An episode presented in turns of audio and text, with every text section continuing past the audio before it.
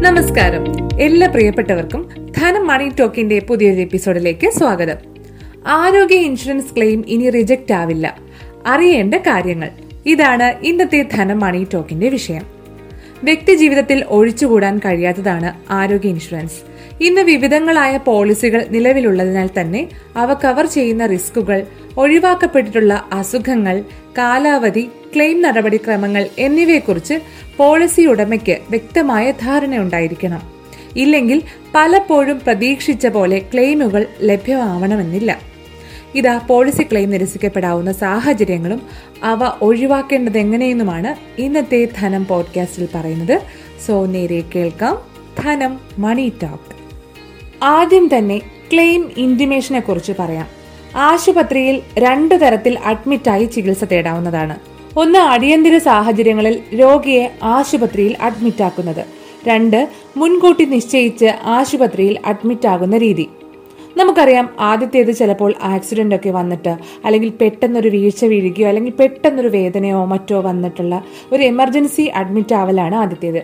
രണ്ടാമത്തേത് നമ്മൾ സർജറിക്കായോ എന്തെങ്കിലും ട്രീറ്റ്മെന്റിനായോ ഡോക്ടർ പറഞ്ഞ് നേരത്തെ നിശ്ചയിച്ച തീയതിയിൽ പോയി അഡ്മിറ്റ് ആവുന്നതാണ്.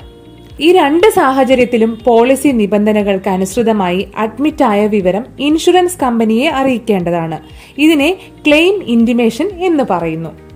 സാധാരണയായി അഡ്മിറ്റായ ഉടനെയോ അല്ലെങ്കിൽ ഏഴ് ദിവസത്തിനകമോ വിവരം നൽകണം.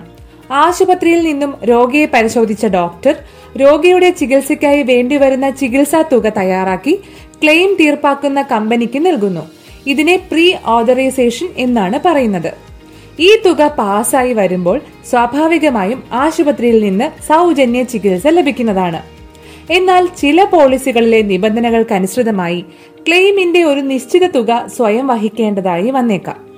ആശുപത്രിയിൽ നിന്ന് ഡിസ്ചാർജ് ചെയ്ത അനുബന്ധ രേഖകൾ ബില്ലുകൾ പരിശോധനാ റിപ്പോർട്ട് എന്നിവ നൽകി ഇൻഷുറൻസ് കമ്പനിയിൽ നിന്നും ഈ ക്ലെയിം തുക റീഇംബേഴ്സ്മെന്റായി തിരികെ ലഭിക്കുന്ന സംവിധാനവും നിലവിലുണ്ട്. ഇവിടെയും കമ്പനികൾ പരിധികൾ നിശ്ചയിച്ചിട്ടുണ്ട്. അത് വ്യക്തമായി മനസ്സിലാക്കിയിരിക്കണം. അടുത്തത് രോഗനിർണയം പ്രധാനമാണ് എന്ന കാര്യമാണ്. കോവിഡ് ചികിത്സാ ചെലവുകൾ ഇപ്പോൾ ധാരാളമായി നിരസിക്കപ്പെടുന്നുണ്ട്. ഇത് ഒഴിവാക്കാൻ ആക്റ്റീവ് ലൈൻ ഓഫ് ട്രീറ്റ്മെന്റ് ഉറപ്പുവരുത്തണം. അതെന്താണെന്ന് പറയാം. രോഗനിർണയം നടത്തി ചികിത്സകൾ കൃത്യമായും ഒരു ഡോക്ടറുടെ നേതൃത്വത്തിലും ചെയ്തിരിക്കണം. ആരോഗ്യ ഇൻഷുറൻസ് പോളിസികളിൽ പലപ്പോഴും ക്ലെയിം തുക മുഴുവനായി കിട്ടുന്നില്ല എന്ന പരാതികളും ധാരാളമുണ്ട്. അർഹമായ ക്ലെയിം തുക കിട്ടാതിരിക്കാൻ ഒരുപാട് കാരണങ്ങളുണ്ട്. അവ ഏതെല്ലാം എന്നാണ് ഇനി പറയുന്നത്. ഏതൊരു പോളിസിയിലും കവർ ചെയ്യാത്ത റിസ്കുകൾക്ക് ക്ലെയിം ലഭിക്കുകയില്ല. മാത്രമല്ല ആദ്യമായി പോളിസി എടുക്കുമ്പോൾ നിലവിലുള്ള അസുഖങ്ങൾക്ക് ഇരുപത്തിനാല് മാസം മുതൽ നാൽപ്പത്തിയെട്ട് മാസം വരെ അതായത് രണ്ട് വർഷം വരെയൊക്കെ കാത്തിരുന്നാലേ ചികിത്സാ ചെലവ് ലഭ്യമാകുകയുള്ളൂ. പോളിസിയിൽ ചേർന്ന ആദ്യത്തെ മുപ്പത് ദിവസം അഥവാ ആദ്യത്തെ ഒരു മാസം പിടിപെടുന്ന അസുഖങ്ങൾ. ഒന്നു മുതൽ നാല് വർഷം വരെ ക്ലെയിം ലഭ്യമല്ലാത്ത അസുഖങ്ങൾ എന്നിവയും ഇതിൽ ഉൾപ്പെടുന്നതാണ്. അതിനാൽ നിങ്ങൾ ഒരു പോളിസി എടുക്കുമ്പോൾ തന്നെ ഇതൊക്കെ വളരെ വിശദമായി വായിച്ച് മനസ്സിലാക്കുക. ഇൻഷുറൻസ് ഏജന്റുമാരായിട്ടോ അല്ലെങ്കിൽ ഇൻഷുറൻസുമായി ബന്ധപ്പെട്ട ആളുകളുമായോ ഇത് ചർച്ച ചെയ്യുകയും ചെയ്യണം. ചില പോളിസികളിൽ ചികിത്സാ ചെലവിന്റെ ഒരു നിശ്ചിത ശതമാനം തുക പോളിസി ഉടമ സ്വയം വഹിക്കേണ്ടതായി വരുമെന്ന് പറഞ്ഞല്ലോ. ഇതിനെ കോ പേയ്മെന്റ് എന്നാണ് പറയുന്നത്. ചില പോളിസികളിലാവട്ടെ ചില പ്രത്യേക അസുഖങ്ങൾക്ക് ചികിത്സാ ചെലവുകൾ നിശ്ചയിച്ചുറപ്പിച്ചിട്ടുണ്ട്. പക്ഷെ അതിനേക്കാൾ കൂടിയ നിരക്കിൽ ചികിത്സിച്ചാലും നമുക്ക് നഷ്ടങ്ങൾ ഉണ്ടാവുന്നതാണ്. ഇതിനെ സബ് ലിമിറ്റ് എന്നാണ് പറയുന്നത്.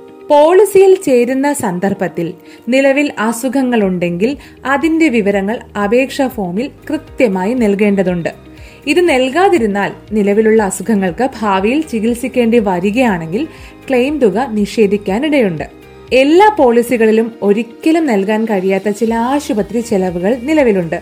അത് നിങ്ങൾ കൃത്യമായി മനസ്സിലാക്കണം. ഇതിനെ പെർമനന്റ് എക്സ്ക്ലൂഷൻസ് എന്നാണ് പറയുന്നത്. ഇത് പോളിസി എടുക്കുമ്പോൾ തന്നെ മനസ്സിലാക്കുക.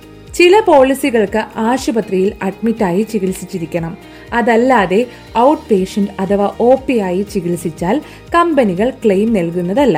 പക്ഷേ ഡേ കെയർ ചികിത്സാ വിധികൾക്ക് അതായത് ഇരുപത്തിനാല് മണിക്കൂർ ആശുപത്രിവാസം അല്ലെങ്കിൽ രാവിലെ പോയി വൈകിട്ട് നമുക്ക് തിരിച്ച് ഒരു ചെറിയ സർജറിയൊക്കെ ചെയ്തിട്ട് തിരിച്ചെത്താൻ കഴിയുന്ന ചില ചികിത്സാ വിധികൾക്കും ആ, ആശുപത്രിയുടെ ബില്ലുകൾ പരിശോധനാ റിപ്പോർട്ടുകൾ ഡിസ്ചാർജ് കാർഡ് ഡോക്ടറുടെ സർട്ടിഫിക്കറ്റ് എന്നീ രേഖകൾ ഒറിജിനൽ നൽകിയാൽ നിങ്ങൾക്ക് ക്ലെയിം ലഭിക്കും.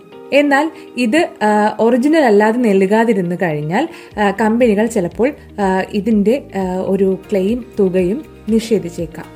കമ്പനികൾ നിഷ്കർഷിച്ചിട്ടുള്ള നിശ്ചിത സമയപരിധിക്കുള്ളിൽ തന്നെ ക്ലെയിം റിപ്പോർട്ട് ചെയ്യാൻ രേഖകൾ സമർപ്പിക്കാനും നിങ്ങൾ തീർച്ചയായും ശ്രമിക്കേണ്ടതാണ്. അതുകൊണ്ട് ഏതെങ്കിലുമൊക്കെ പ്രീമിയം തുക മാത്രം നോക്കി ഏതെങ്കിലുമൊക്കെ ഒരു ഹെൽത്ത് ഇൻഷുറൻസ് പോളിസി സ്വന്തമാക്കിയതുകൊണ്ട് നിങ്ങൾ സുരക്ഷിതരാവില്ല. നിങ്ങൾ പോളിസി എടുക്കുമ്പോൾ തന്നെ കൃത്യമായ വിവരങ്ങൾ നൽകുകയും അതുപോലെ കൃത്യമായ നിയമങ്ങളും നിബന്ധനകളും തിരിച്ചും കമ്പനിയുടെ ഭാഗത്ത് നിന്ന് നിങ്ങൾ മനസ്സിലാക്കുകയും ചെയ്യണം. സൂക്ഷ്മമായി ഇതിനെ വിലയിരുത്തിയതിനു ശേഷം മാത്രമാണ് നിങ്ങൾക്ക് ഒരു ആരോഗ്യ ഇൻഷുറൻസിന്റെ പരിരക്ഷ ലഭിക്കുക. മേൽപ്പറഞ്ഞ കാര്യങ്ങൾ ശ്രദ്ധിച്ചാൽ അർഹമായ ക്ലെയിം തുക തീർച്ചയായും നമുക്ക് നേടിയെടുക്കാൻ സഹായകമാകും. അർഹമായ തുക കിട്ടാത്ത സാഹചര്യത്തിൽ അതാത് ഇൻഷുറൻസ് കമ്പനികളുടെ പരാതി പരിഹാര സെല്ലിലേക്ക് നിങ്ങൾക്ക് കത്ത് നൽകാവുന്നതാണ്. എന്നിട്ടും നീതി കിട്ടിയില്ലെങ്കിൽ ഇൻഷുറൻസ് ഓംബുഡ്സ്മാൻ ഓഫീസിലേക്കോ അതല്ലെങ്കിൽ കൺസ്യൂമർ കോടതിയിലേക്കോ പരാതി സമർപ്പിക്കാവുന്നതാണ്. ഇതിനും നിങ്ങൾ ആശുപത്രിയിൽ കിടന്നതിന്റെ എല്ലാ രേഖകളും നിങ്ങളെ ഡയഗ്നോസ് ചെയ്തതിന്റെ രേഖകളും എല്ലാം നിങ്ങൾ കൃത്യമായി നൽകാൻ ബാധ്യസ്ഥരാണ്. ഇന്നത്തെ പോഡ്കാസ്റ്റ് ഇവിടെ പൂർണമാകുന്നു. പോഡ്കാസ്റ്റിലേക്കുള്ള വിലപ്പെട്ട വിവരങ്ങൾ നമ്മളുമായി പങ്കുവച്ചത് Thrissur Aims insurance company managing ഡയറക്ടറും ഇൻഷുറൻസ് വിദഗ്ധനുമായ വിശ്വനാഥൻ ഒഡാട്ടാണ്. നന്ദി സർ. സാറിനോട് നിങ്ങൾക്ക് നിങ്ങളുടെ സംശയങ്ങൾ ചോദിക്കാവുന്നതാണ്. അതിനായി ഇനി അദ്ദേഹത്തിന്റെ ഫോൺ നമ്പർ പറയാം. Nine eight nine five seven six eight triple three. Nine eight nine five seven six eight triple three അപ്പോൾ ഇന്നത്തെ പോഡ്കാസ്റ്റിനെ കുറിച്ചുള്ള നിങ്ങളുടെ വിലപ്പെട്ട അഭിപ്രായങ്ങളും നിർദ്ദേശങ്ങളും ഞങ്ങളെ അറിയിക്കുക.